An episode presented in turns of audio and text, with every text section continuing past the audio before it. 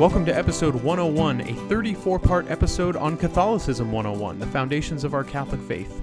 These episodes originally premiered on YouTube. You can find the original video linked in the description to this episode, as well as a discussion guide for your benefit and whoever you might be listening with.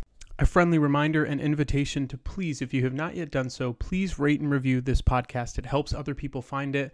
It's such a great way to get this podcast out there and for you to share it with others. But remember, the highest compliment you could pay this podcast and myself is to share this episode or any episode on social media. And you can do that by simply posting it on your story or tagging us in a post.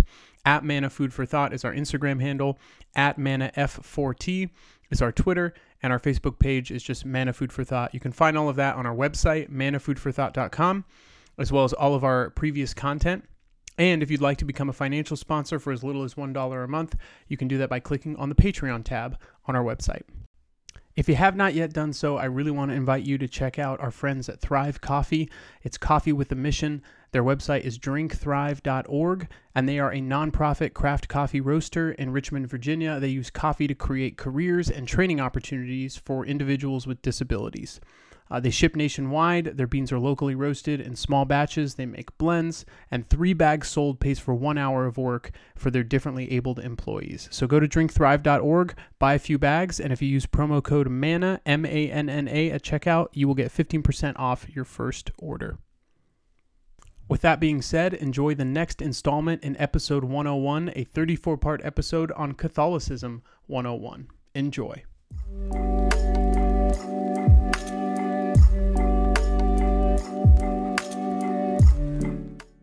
A few years ago, I started getting obsessed with true crime podcasts.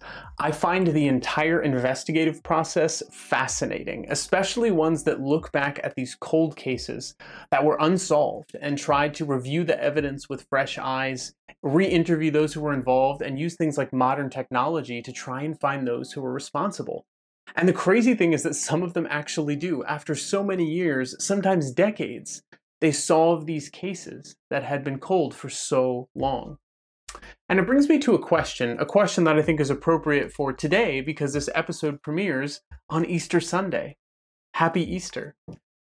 And the question is how do you prove something definitively happened? Like, without a doubt, something actually definitively happened that you could be totally convinced if you were not there to see it.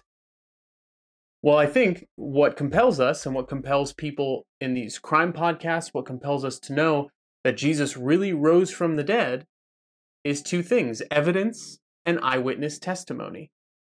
So, first of all, what evidence is there that Jesus Christ actually rose from the dead?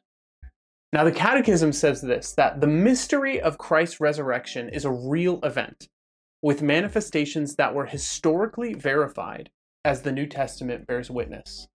So we know definitively that a man named Jesus, Yeshua, of a town called Nazareth in the region of Galilee in modern day Israel, really lived and existed during the reign of King Herod, during the reign of Emperor Caesar Augustus of the Roman Empire. We have historical evidence of that. We have the four Gospels, first of all, and they don't spare any embarrassing or difficult details. Think about this for a moment. Let's say if the apostles or the early church wanted to fake an account of the resurrection they would not have made themselves look so bad. They would not have included details of how they abandoned Jesus, how they never knew what the heck he was talking about, how they betrayed him, how they denied him, how they hid while he was suffering and being executed. And also, the Gospels, all four of them report that the first witnesses to the resurrection were women. Now, if this was fabricated, if this was a lie, they never would have chose this detail because it doesn't prove their case because at the time, the testimony of women was not admissible in a court of law. So if they were lying, they would have picked a much better lie, and they would have made themselves look probably a whole lot better. But in reality, we have over 66,000 manuscripts that either predict the resurrection prophetically before Jesus lived, or they recount it after it happened.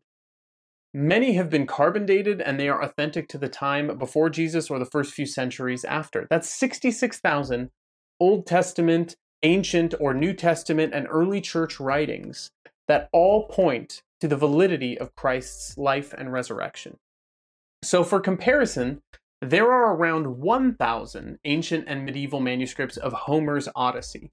And no one doubts that he existed, that he wrote the Odyssey, that he lived seven to eight hundred years before Jesus. And those that amount of manuscripts and those manuscripts themselves, they're deemed valid enough that I and many of you read the Odyssey in high school as part of our education. So if it's good enough for Homer, there's no reason we can possibly discount the mountain of evidence historically for the resurrection and say that that is also not more than good enough. On top of those manuscripts and included within them are actually non Christian and non biblical historical evidence.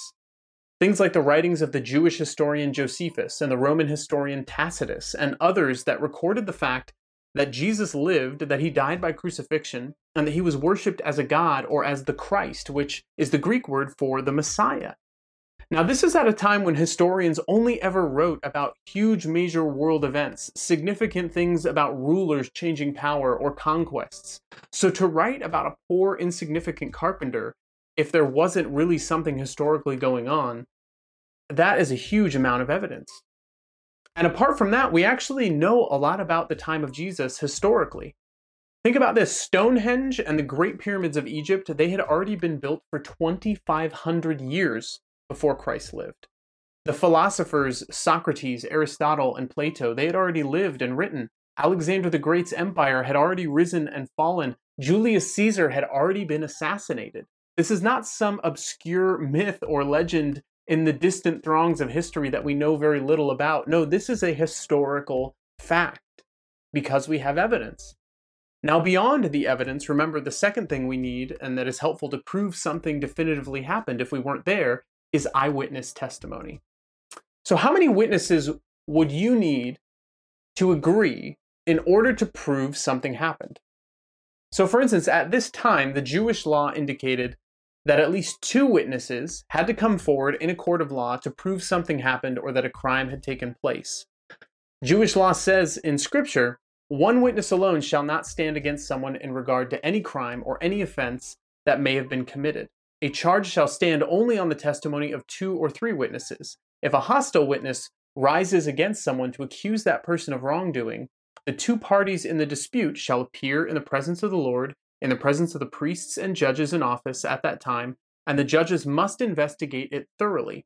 If the witness is a false witness and has falsely accused the other, you shall do to the false witness just as the false witness planned to do to the other. Thus you shall purge the evil from your midst. So, if a witness was found to be lying, they would receive the punishment intended for the crime they were falsely accusing someone of. If their testimony was found valid, the witnesses actually, it says elsewhere in Scripture, they actually had to be the ones to carry out the execution. So, for instance, if the person was to be stoned to death, the accusers and the witnesses had to throw the first stones. So, these were serious laws of justice to ensure people were not tempted to lie, lest they risk their own death, or have to carry out the killing of an innocent person by their own hands. That is why they needed at least two eyewitnesses to have testimonies that agreed. But let's say for you, how many witnesses would convince you? Two, three, 10, 20, 100? If 100 people all had testimonies that agreed completely, would that convince you that what they were saying was true? Well, for us, biblical manuscripts and historical documents report that there were uh, over 500 individuals who saw Jesus after he had risen from the dead. Over 500. And there were countless witnesses to his crucifixion and death that he actually lived in history, because it happened during the week of Passover when the city of Jerusalem's population was believed to have swelled from about 50,000 to around 200,000 or more. So we know definitively he died, and we know definitively that he rose. Furthermore, Jesus' body or his remains, they've never been found or claimed to be possessed by anyone anywhere. The claim that Jesus' body was moved or kept secret by the apostles to create the church and gain influence, that has no supporting evidence. Because, first of all, the Gospel of Matthew actually reports that there was a Roman seal placed on Jesus' tomb, meaning that there were always guards on duty, and anyone who touched the tomb or attempted to tamper with it would be killed says the chief priests and Pharisees gathered before Pilate and said, Sir, we remember that this impostor, while still alive, said, After three days I will be raised up. Give orders then that the grave be secured until the third day, lest his disciples come and steal him and say to the people, He's been raised from the dead. This last imposture would be worse than the first. Pilate said to them, The guard is yours, go secure it as best you can. So they went and secured the tomb by fixing a seal to the stone and setting the guard. It would not have been possible to fake. And even if it was, look at what happened to the apostles. First of all, they look really bad in the Gospels, right? Denying Jesus, running away. I don't know about you, but I would not have put those details and stories on my resume. Then, when the apostles receive the Holy Spirit and are finally able to do what Jesus commissioned them to do, do they ga- gain power, influence, and prestige? No. Every single one of them is persecuted for their faith and for their testimony that Jesus rose from the dead and was the Son of God. All 12 of them, except for the Apostle John, are killed for the good news they are spreading about Jesus.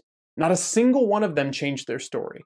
When they were at the moment of death, when they were given a chance to deny Christ and say it was all a lie or to renounce him to save their lives, not a single one of them did.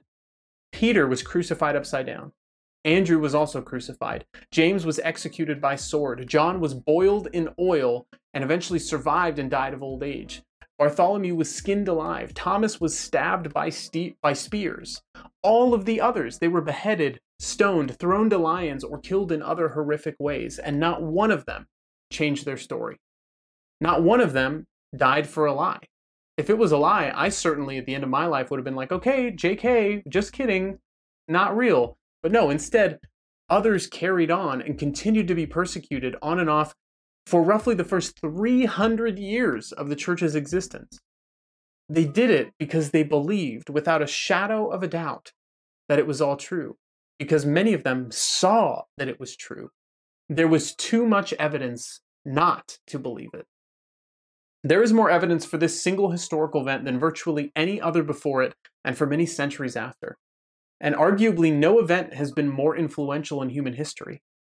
In an article written by a scientist and physician, Dr. S. Joshua Swamidass, he put it this way He said, Without the physical resurrection, 2,000 years of history are left begging for an explanation, like a movie missing a key scene.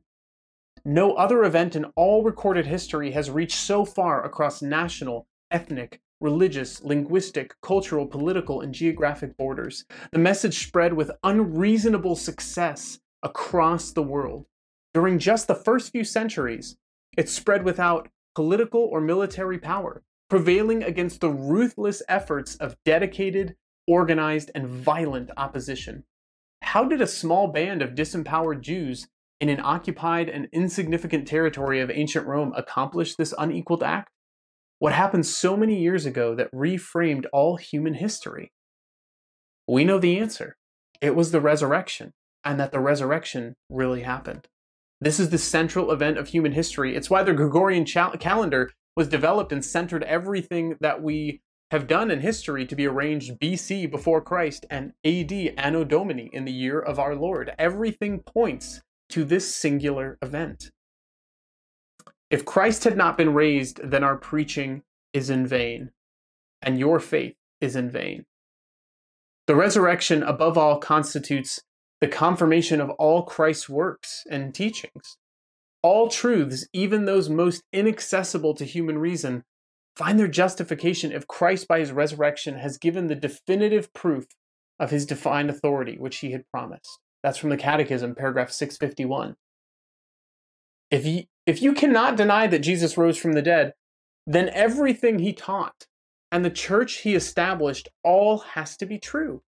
You can debate and argue about any number of church teachings, but if the resurrection happened, we cannot deny the truth of everything that sprang forth from it. This is the reason for our joy, the reason for our hope, that Jesus rose. He promises us new life. As Pope John Paul II often paraphrased St. Augustine, we are a resurrection people and our song is Alleluia. Not only that, Jesus' resurrection was a victory over sin and death. He has saved us and opened up the gates of heaven for us to be with him in perfect love, joy, unity, and peace for all eternity. There is nothing we need to fear, worry, or be anxious about because our God, our Father in heaven, loves us so much that he sent Jesus. That's why the verse that's quoted most often in the Bible says, For God so loved the world that he gave his only Son, so that everyone who believes in him might not perish, but might have eternal life. The resurrection is a real event. It embodies the freedom we have in Jesus Christ when we accept the salvation he is offering us. Our sin separates us from God, but the resurrection can heal our brokenness and separation. Jesus went through the worst possible form of execution and torture in human history. So, no matter what you are going through or suffering, no matter what sin is plaguing you or stealing your joy, no matter what grief or loss is weighing on your heart, Jesus rose so that you can rise from it too. But you cannot do it on your own.